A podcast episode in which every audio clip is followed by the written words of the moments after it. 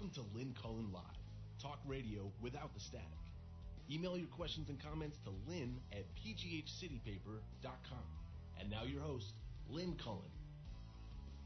Oh, I'm sorry. I was daydreaming. Somebody said, "Now your host." Is that me? Hi. How you doing? Welcome back.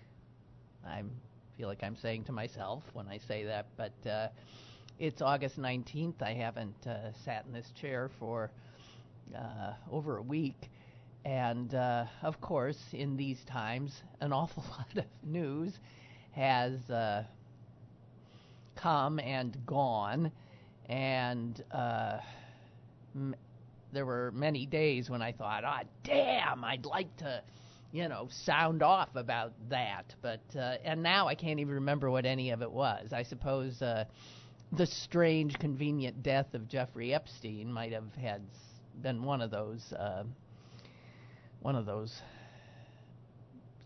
stories that made me think I wish I could talk. Um, yeah, it just keeps happening.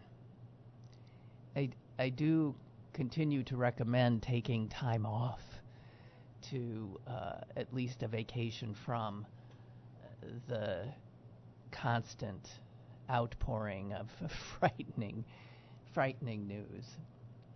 I I came upon some something, and this was on, you know, Twitter. I'm sorry, but sometimes amazing things pop up on Twitter. Uh, people dig stuff up from our not so distant past. Uh, well, to some of you it would be, uh, but this is from 1980, so that's what 40 years ago. Uh, I was uh, at the time about to come to Pittsburgh uh, in 1980. But at that time, uh, um, a man, Governor, I think he would have been governor at the time, right? Ronald Reagan. I never remember dates and what, and maybe not. Ronald Reagan was for some reason debating George H.W. Bush and uh, this was at a League of Women Voters forum. Um, I'm trying to think what it would have been. Would they both have been trying for the Republican nomination? Those of you who don't have a problem with numbers, dates, and things like that. And um, it's just snippets from this debate. And the subject is illegal immigration. And here are two men, both now former residents of 1600 Pennsylvania Avenue, both rose to be presidents of the United States, representing the Republican Party. And I will just share with you some of what the back and forth is. Reagan says, Why don't we work out some recognition of our mutual problems, make it possible for these people to come here and work. Bush says we're creating a whole society of really honorable, decent, family loving people in violation of the law.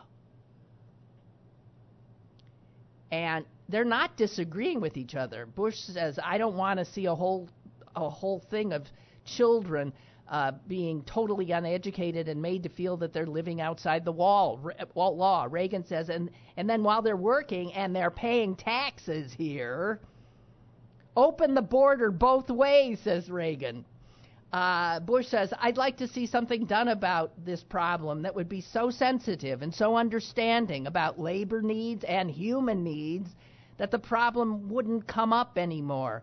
Reagan says the U.S. and our neighbors, particularly, I didn't see that, should have a better understanding. We have a better relationship. We haven't been sensitive enough, says Reagan, to our size and our power. Bush says these are good people. These are strong people.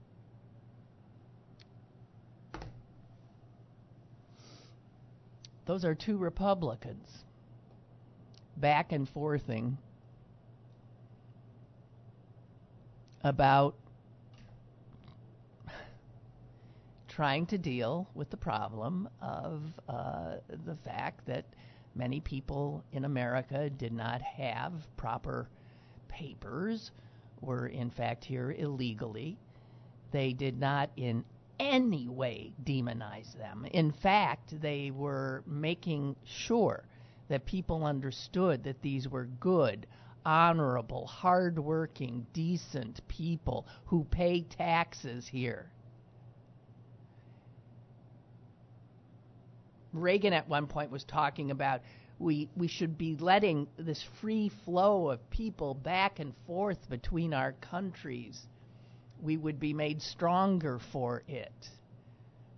Reagan saying we're not sensitive enough to our power and our strength and how we use it. Isn't that something? Isn't that something? Just 40 years ago.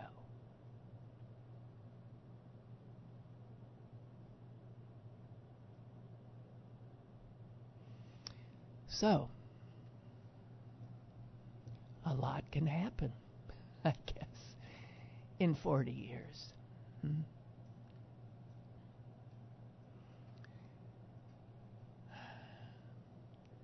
I wanted to share that. Here's another blast from the past that I have to share. This I came upon um, in the, I think the Wall Street Journal this weekend. I don't know how well you'll be able to see it. I'm going to hold it up. It's a it's a black and white photo. Um, in the 50s, in the 60s, uh, and even now, um, one actor's name was sort of synonymous with masculinity. You know who I'm thinking about? 50s, 60s, even now. He's dead, but even now, if you invoke his name, you're invoking a certain kind of you know, absolutely irrefutable masculinity. John Wayne. And the Wall Street Journal, in its style section, doing a story about fashion, men's fashion, printed a picture of John Wayne in 1959. He's smoking a cigarette because in 1959 that was cool. He's on vacation in Acapulco.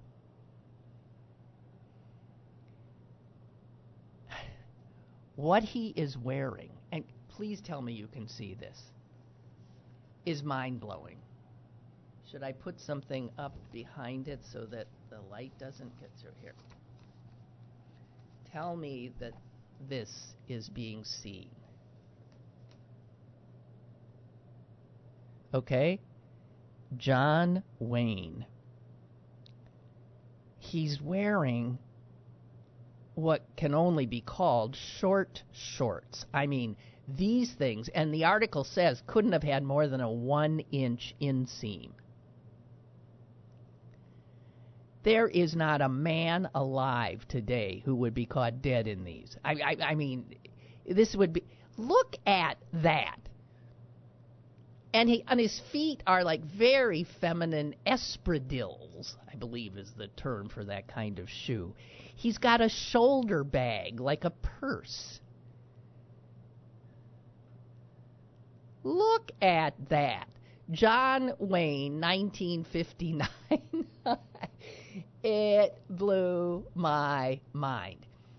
It said in the article that Wayne loved wearing these short shorts.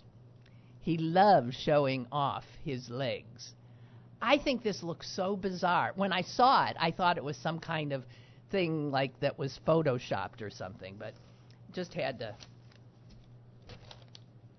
share that before we get into something a little more consequential. Uh, I understand yesterday was the was it the 100th anniversary of the uh, passage of the 19th Amendment that gave women the right to vote.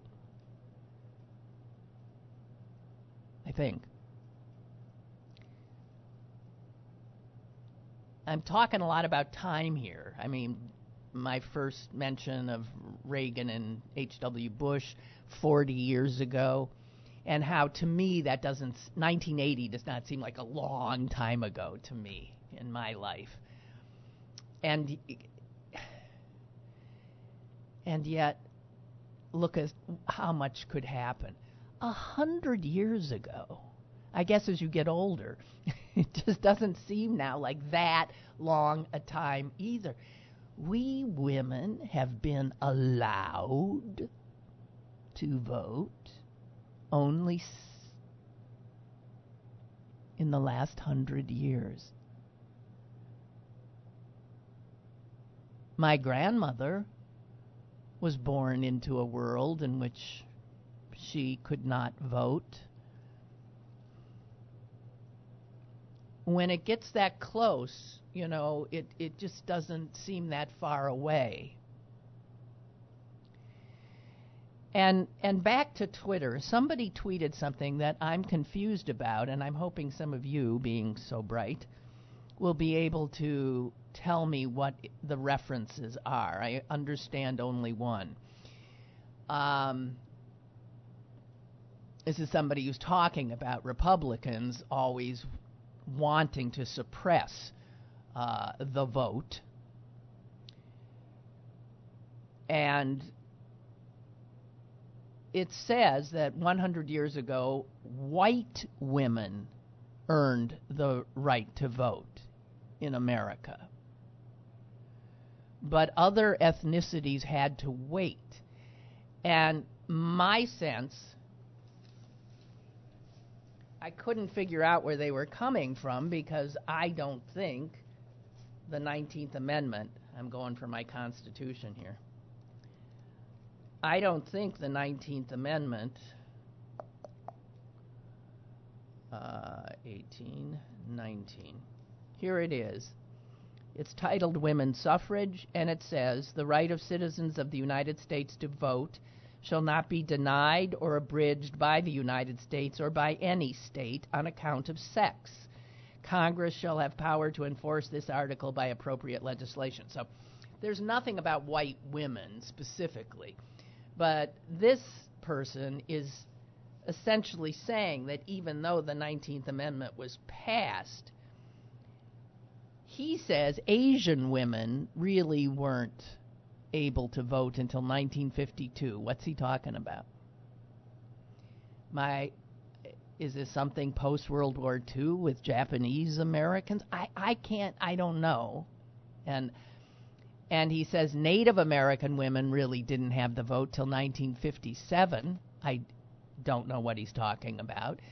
And black women, he said, really didn't have the vote until 1965. I do know what he's talking about there, because you can supposedly have the right to vote, but because of uh, voter suppression laws and regulations that were aimed at denying black men and women the right to vote, it took the Civil Rights Act, the Voting Rights Act, to at least finally uh, put I- into the law that which allowed black people in America. I'm just unaware of what legislation they might be talking about in regard to Asian and Native American women. And if they're saying Asian and Native American women, I'm assuming they're saying Asians and Native Americans and if there was the same kind of uh, voter suppression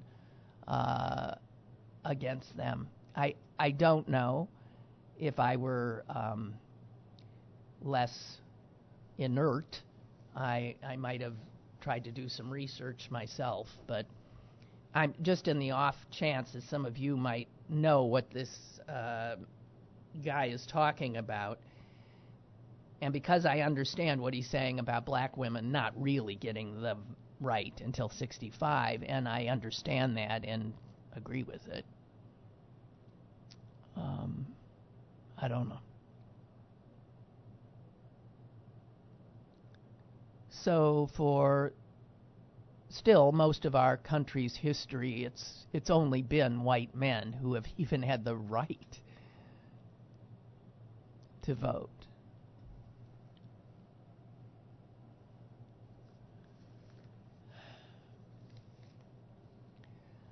A little more history.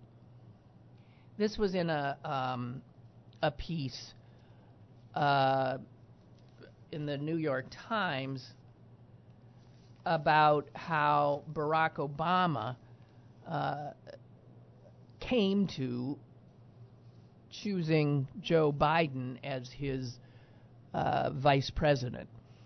And um, I'm not going to go way, way back and talk about um, much of it. But there was something in this article that I had been trying to remember. A quote that at the time Biden said it just blew me away. And thank God it's resurrected in this article, so now I can remind you that it was said.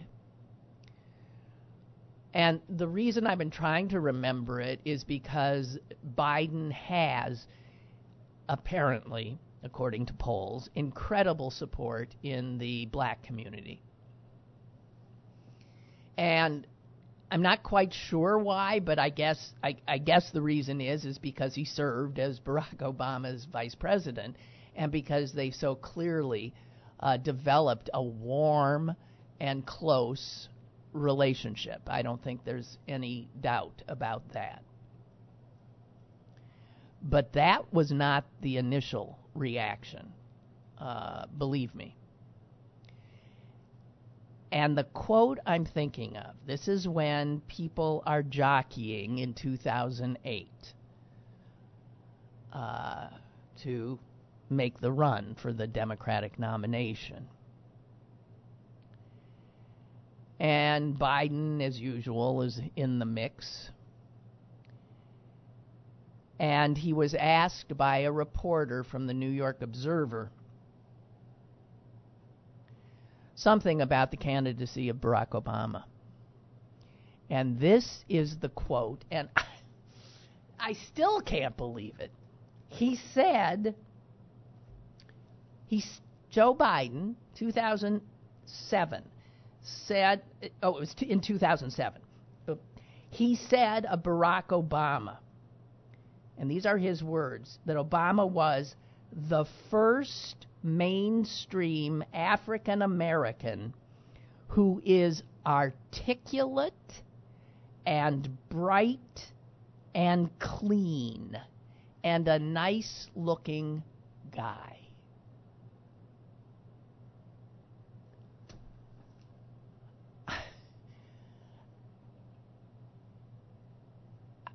I remember reading that and just being astonished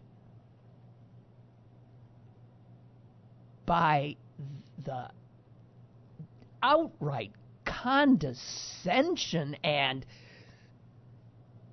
racism is what it seemed like to me of of what Biden said. That's 2007. This is the Joe Biden that says things all the time that are like, what? He said of Barack Obama. And I, I mean, he's wrong, and he's just, I mean, it's wrong on every count. Is the first mainstream African American who is articulate and bright and clean. What does that mean? Those are all, those are. The suggestion is is that African Americans what are dirty and stupid and uh, can't put two words together in a sentence? Would you say that about? And I, I mean, I it, it it even now makes me go nuts.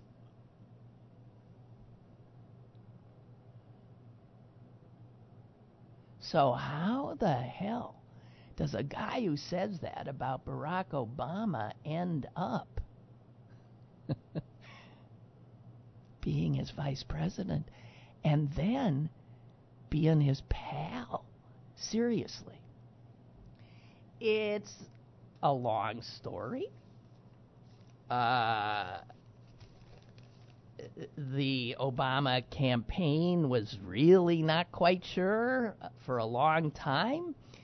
Uh, they still hadn't. Uh, Obama was definitely getting the nomination, um, and he started auditioning his vice presidential you know potential vice presidents.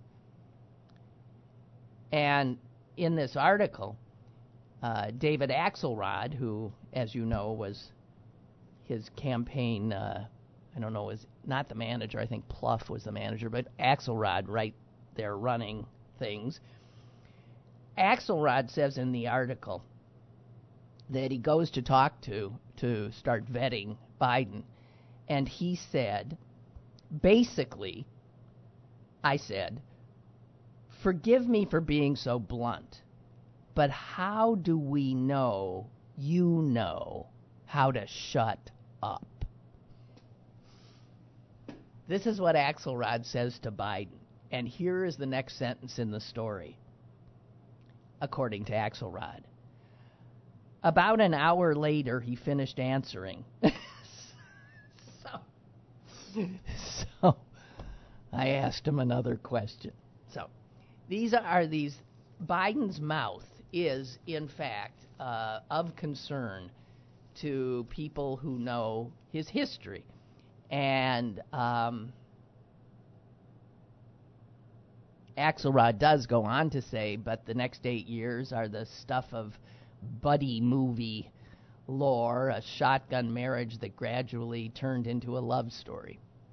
That the two guys really, really love each other, and um, and that Obama speaks has spoken to almost and every aspirant to the nomination now, but has given uh, Biden probably more time. And in the article, it makes clear that Obama did not think, I think, it's not stated clearly, so I shouldn't say makes clear, suggests that Obama did not think Biden should run. That he missed it, that the timing is wrong, and he is quoted, Obama, as saying to Biden earlier this year, You don't have to do this, Joe. You really don't.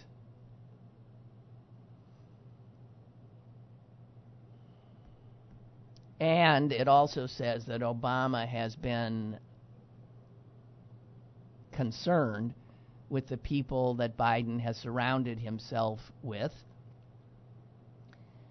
says here the two of them had a quiet lunch in Washington last month, and Obama hammered away at the need for Biden's campaign to expand beyond this aging inner circle he surrounds himself by. And Obama has gone further and has communicated his frustration that Biden's advisors are too old and too out of touch with the current political climate.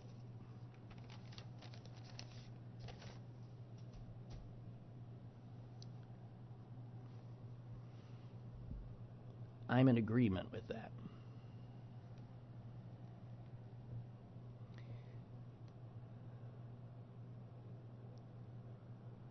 Uh,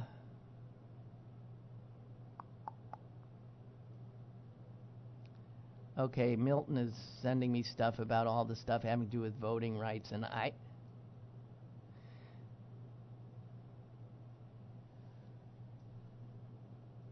Oh, wait a minute.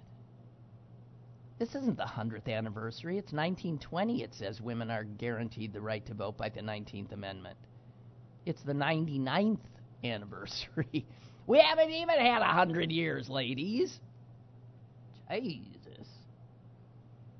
In 1924, oh, this guy had 1924.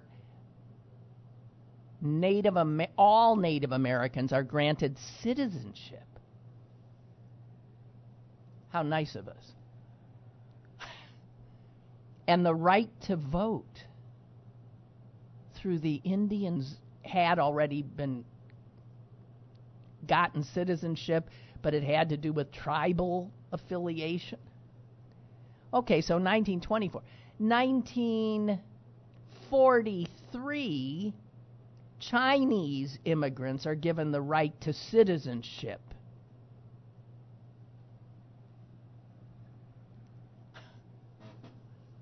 And the right to vote by the Magnuson Act. Jesus H. 1961, residents of Washington, D.C. Oh. Are granted the right to vote in presidential elections. Uh, how, you know, D.C.'s uh, status is an outrage. It's just an outrage that there is this little this little part of the United States that is overwhelmingly African American, by the way, that doesn't have full representation in the Congress and didn't get the right to vote in presidential elections until 1961?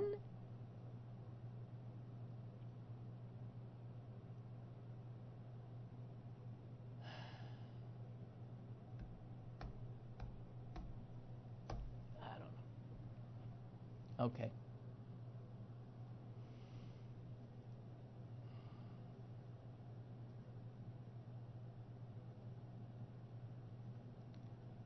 I don't know. Incredible. Okay, what else I got here? Uh, an interesting story I thought when I was still not here. Um, was uh, you, know, whose visit to the uh, to that shell plant being built and the news that came out of that. Uh, quite a bit of news that came out of that. That um, first of all, that the huge crowd of orange vested or green vested. They have green vests on uh, that were uh, that were there. Uh, were there because otherwise they wouldn't get paid overtime. So the crowd was huge, huge, right? Because if they weren't there, they wouldn't have been paid. Not only that, they were told that they were not allowed to in any way voice uh, voice any, you know, like heckle or shout something out. They were to sit there and appear to be wrapped in their attention to the president. This is an outrage. And that union leaders went along with this is even more of an outrage. And while we're piling up outrages, this was called an official White House event, which means that you and I paid for it. We paid for the security, we paid for Air Force One, we paid for all that crap, the entourage. But anyone who witnessed this speech with its bought audience, with who were told to shut up, knows that Trump, of course, made it into a political gathering. Um, and if it was a political gathering by U.S. law, that means we don't pay for it the White House still insists we're paying for it. And you can bet we're paying for it. But I think it's quite clear that when he was at that plant, He flat out was denigrating Democrats by name. He was telling these people to vote for him. He was saying uh, if their union bosses didn't uh, endorse him or tell him tell them to vote for Trump, that they should. I'll get the right. Don't vote them. Vote them the hell out of office. He was talking about Elizabeth Warren, excuse me, Pocahontas. On and on and on. Federal law prohibits using taxpayer dollars to aid a political campaign. The amount of corruption and just theft. How many cities, by the way, and what is, does anyone know the final number? How many cities does Trump owe money? Because he's flown in, often when they didn't want him, like El Paso, and he costs them hundreds of thousands of dollars. And a lot of cities don't just have hundreds of thousands of dollars lying around.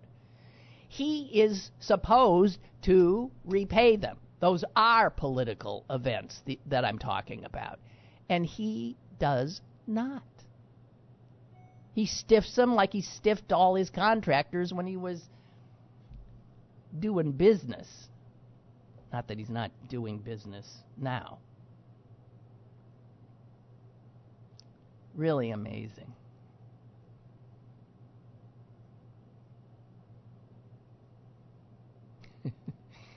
Milton has sent me uh, the, one of the quotes of the week. Uh, this is in regard. This is in regard uh, to uh, possible gun legislation, and um, I believe was it a was it a state legislator who uh, said this? uh, I believe it was. It, it was uh, a woman, state legislator, who said, oh no, she wasn't. She's a chief NRA lobbyist. And here's what she said in arguing that these gun laws were a travesty. The quote's beyond belief. You've probably seen it. How do you tell a 10 year old little girl who got a Ruger 1022 with a pink stock for her birthday. That her rifle is an assault weapon. And she has to turn it over to the government or be arrested for felony possession.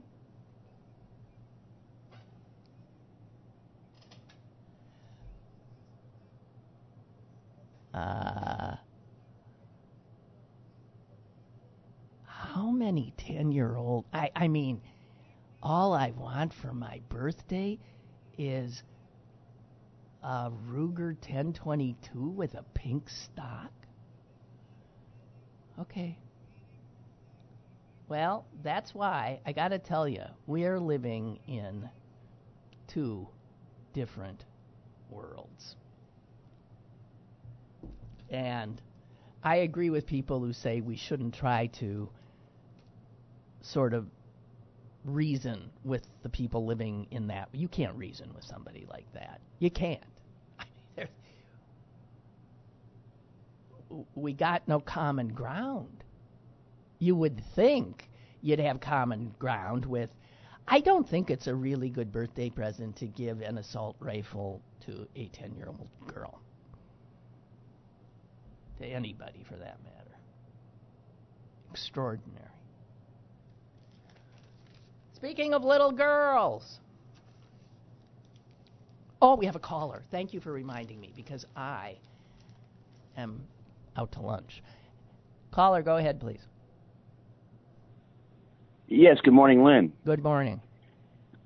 Hey, Lynn, that um, uh, the president was just at the uh, at the cracker at the cracker the cracker plant up in uh, Beaver last week, correct? Yeah, I was just talking about that. Okay, right. My question is and I don't, maybe I'm crazy. I thought we were having plastic was taking over the the world, and we're awash in it. And if we don't solve the plastic problem, we're going to basically suffocate ourselves with plastic. So this plant up in Beaver that everybody's touting is the greatest revolutionary since sliced bread is making plastic beads. So to make more plastic.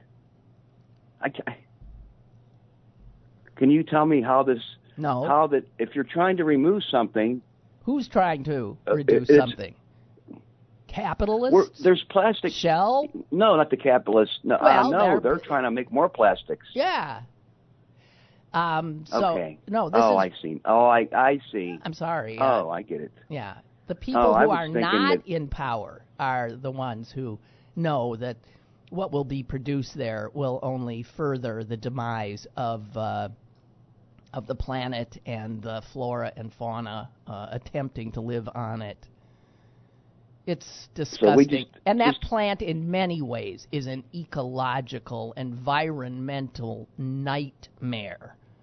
I know someone who had a home very near it. When it was clear it was going to be built, she and her husband sold the house at a bit of a loss and got the hell out.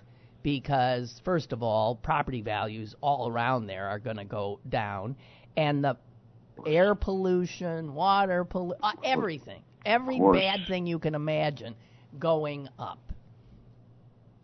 But there'll be jobs for people producing stuff that will destroy the planet.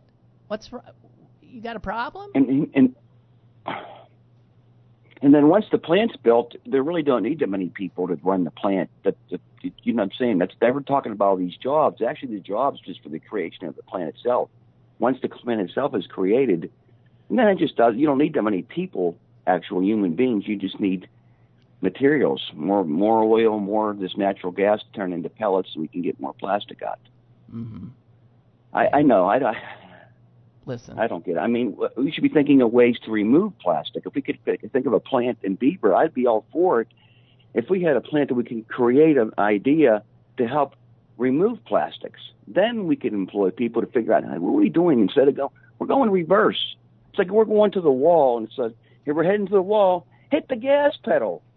Okay, hit the gas pedal. that's right. Because All I right. mean, no, I mean, you, you look. I mean, You're you know.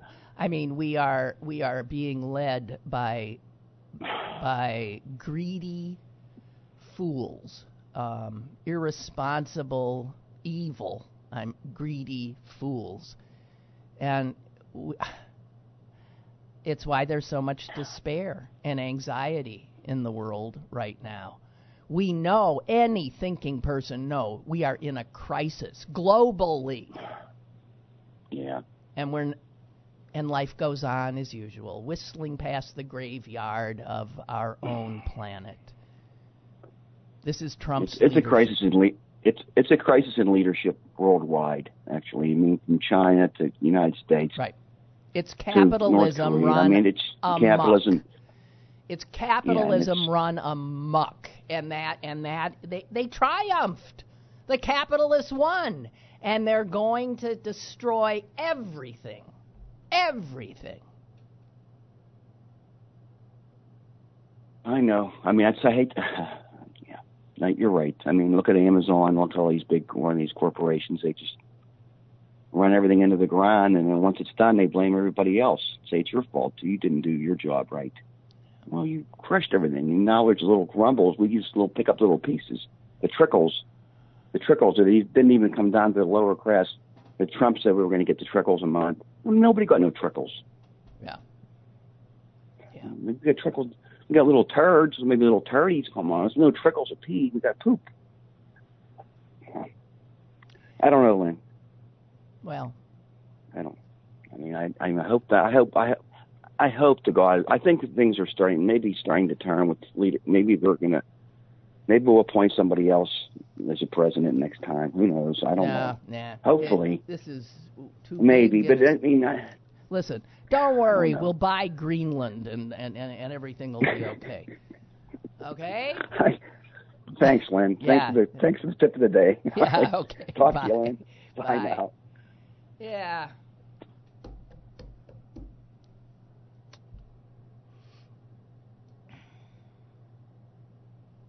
All right.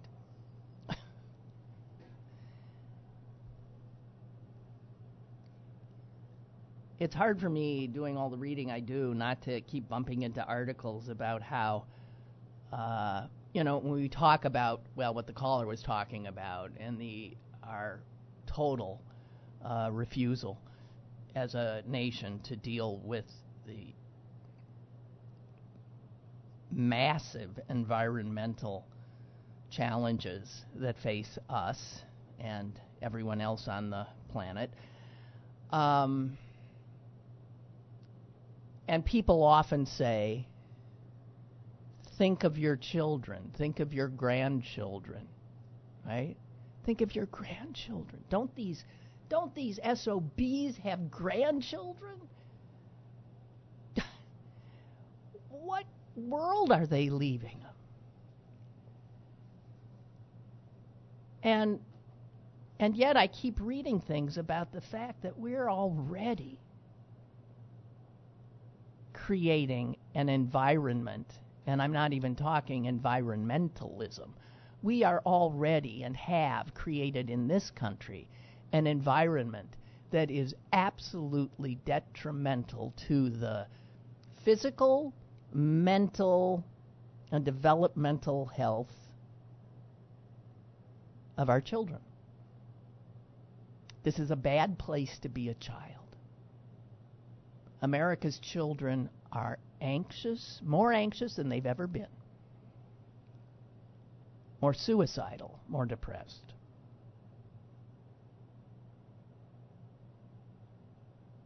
I have looking at a piece from the Wall Street Journal titled The Lonely Burden of Today's Teenage Girls. I'm looking at a piece from the New York Times We Have Ruined Childhood. I've been saying that for years, but now they're starting to get data and numbers.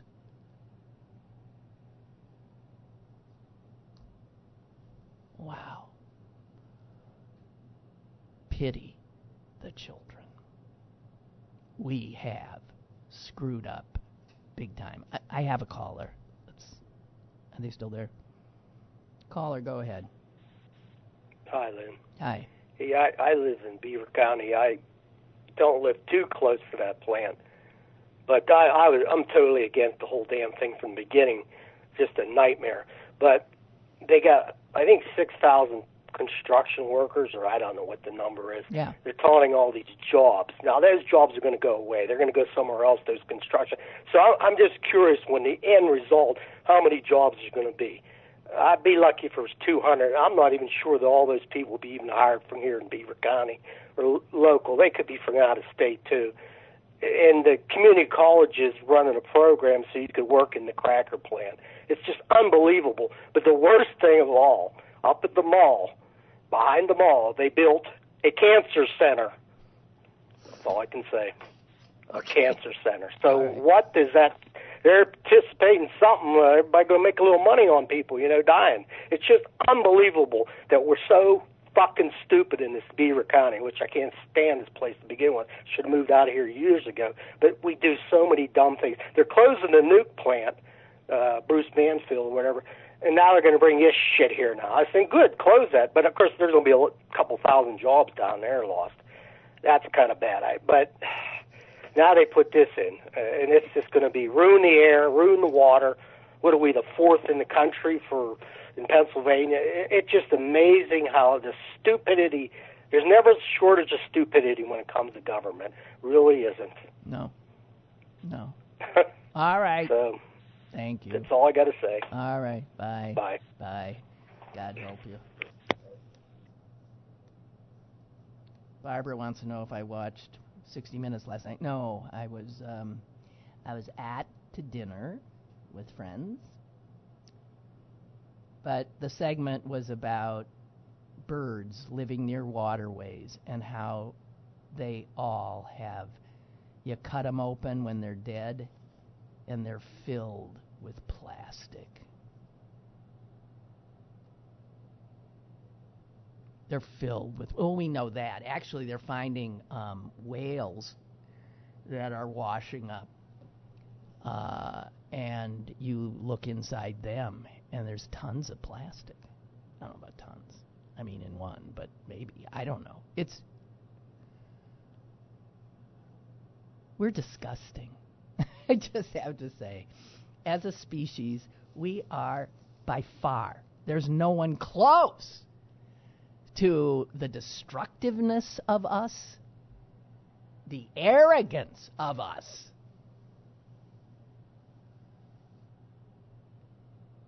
God should have stopped on the fifth day.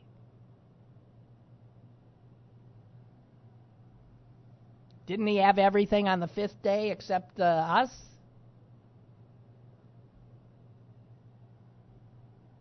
Stop right there. And in fact, if we're going to have a seven day week, we'll do Saturday and Sunday as a whole weekend for the birds and the bees and the flowers and the plants.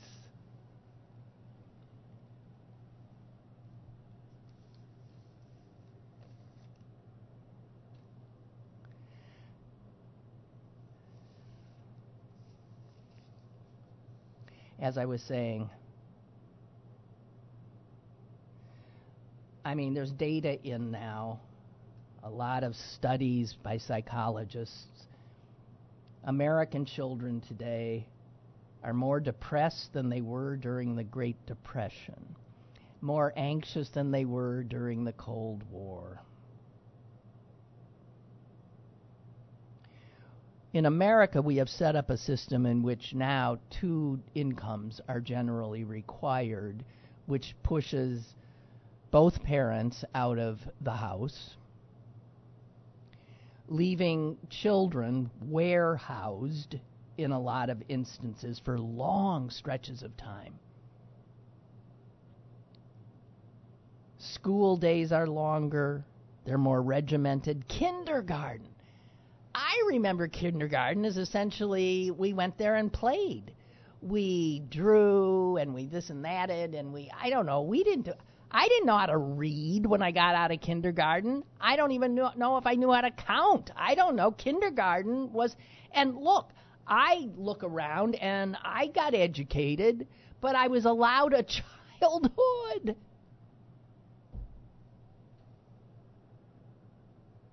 You're taking recess away from them. We're making them eat in 20 minutes. Kids are so stressed out. The suicide rate for children, and you know, way higher during the school year. We give them homework, even though every study says bad idea, not good. We make them go to school at the wrong times in terms of their biological clocks. We test them and test them and test them and ratchet up pressure. Parents, you know, just control every aspect of a child's life. A kid doesn't even know how to walk down the street and go to a kid. You know, I've railed about this for 20, 30 years now. I didn't really understand it till I had a child. And I was a good 20 years older than most of the other parents. And I didn't understand the the way they were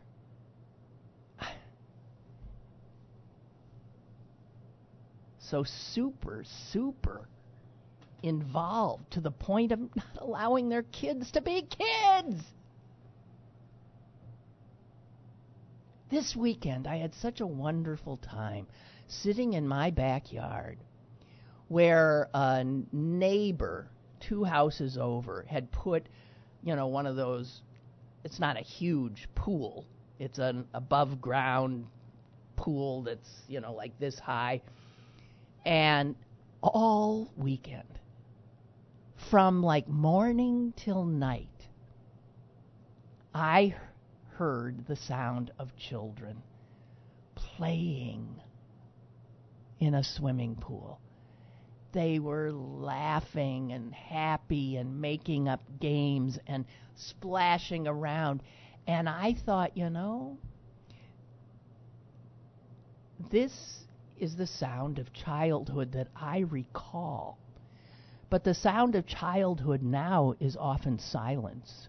Oh, they've got a headset on and they've got a screen, but they're not out inventing games, creating. They spend afternoons, weekends, summers in regimented kinds of activity. What the hell? How are they supposed to learn any kind of social skills where you screw up and you learn how to meet people and you learn how to deal with people and bad situations and you're because you're uh, by yourself or with another kid no parent around to intervene. Kids now in their 20s call their parents every friggin' day 20 times a day. Mom what should i do? Mom what should i do? Good god. We have infantilized an entire generation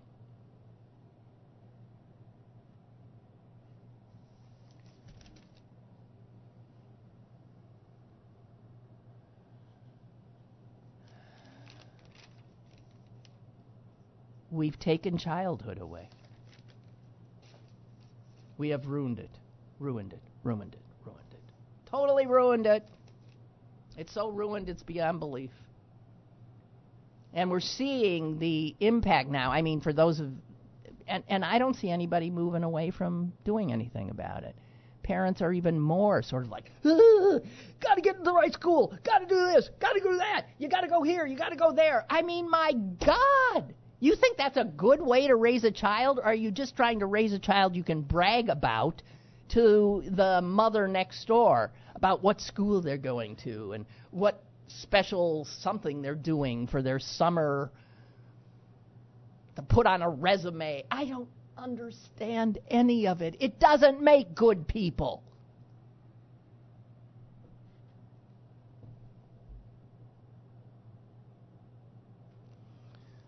Studies show girls now, 2019, teenage girls, tend to be more risk averse than any other generation. They're very fond of their families. That's a good thing, I guess, because that's the only place that they've sort of been allowed to sort of that, that's mommy They also experience higher levels of anxiety and depression and loneliness. A survey by the Pew Research Center in 2019, this year, found that 36% of girls report being extremely anxious every day. What are they anxious about? Here are their responses being killed in school the melting polar ice. Whether they will be able to afford college. Look at those three things. Those are three failures on the part of us, all leadership, all governments.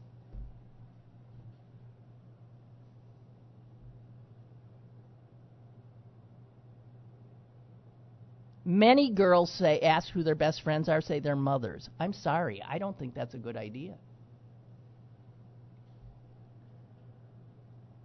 Girls today are not as self sufficient as their counterparts in earlier decades. They are less likely to possess driver's license, work outside the home, or date. They are more solitary. They spend six to nine hours a day online when they do eventually leave home, they often find themselves ill prepared to navigate real life. The American College Health Association says that 31% of female freshmen in this country experience, experience overwhelming anxiety or panic attacks. Excuse me, that was in 2011. 2016, that number had risen from 31% to 62%.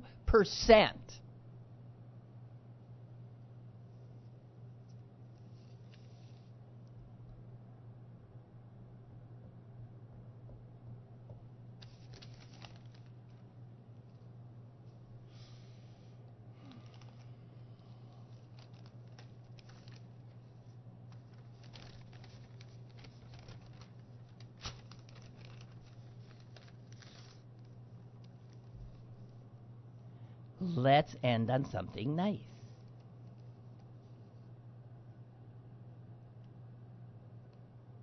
Um,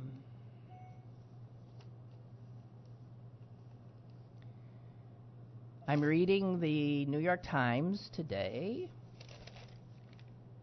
The um, I don't know what section this was in, but it was this whole story about an independent bookshop in Squirrel Hill, Pittsburgh, PA. I at first thought it was obviously talking about the independent bookshop in Squirrel Hill that I frequent. But it, then I looked at the picture and I thought, huh? It wasn't.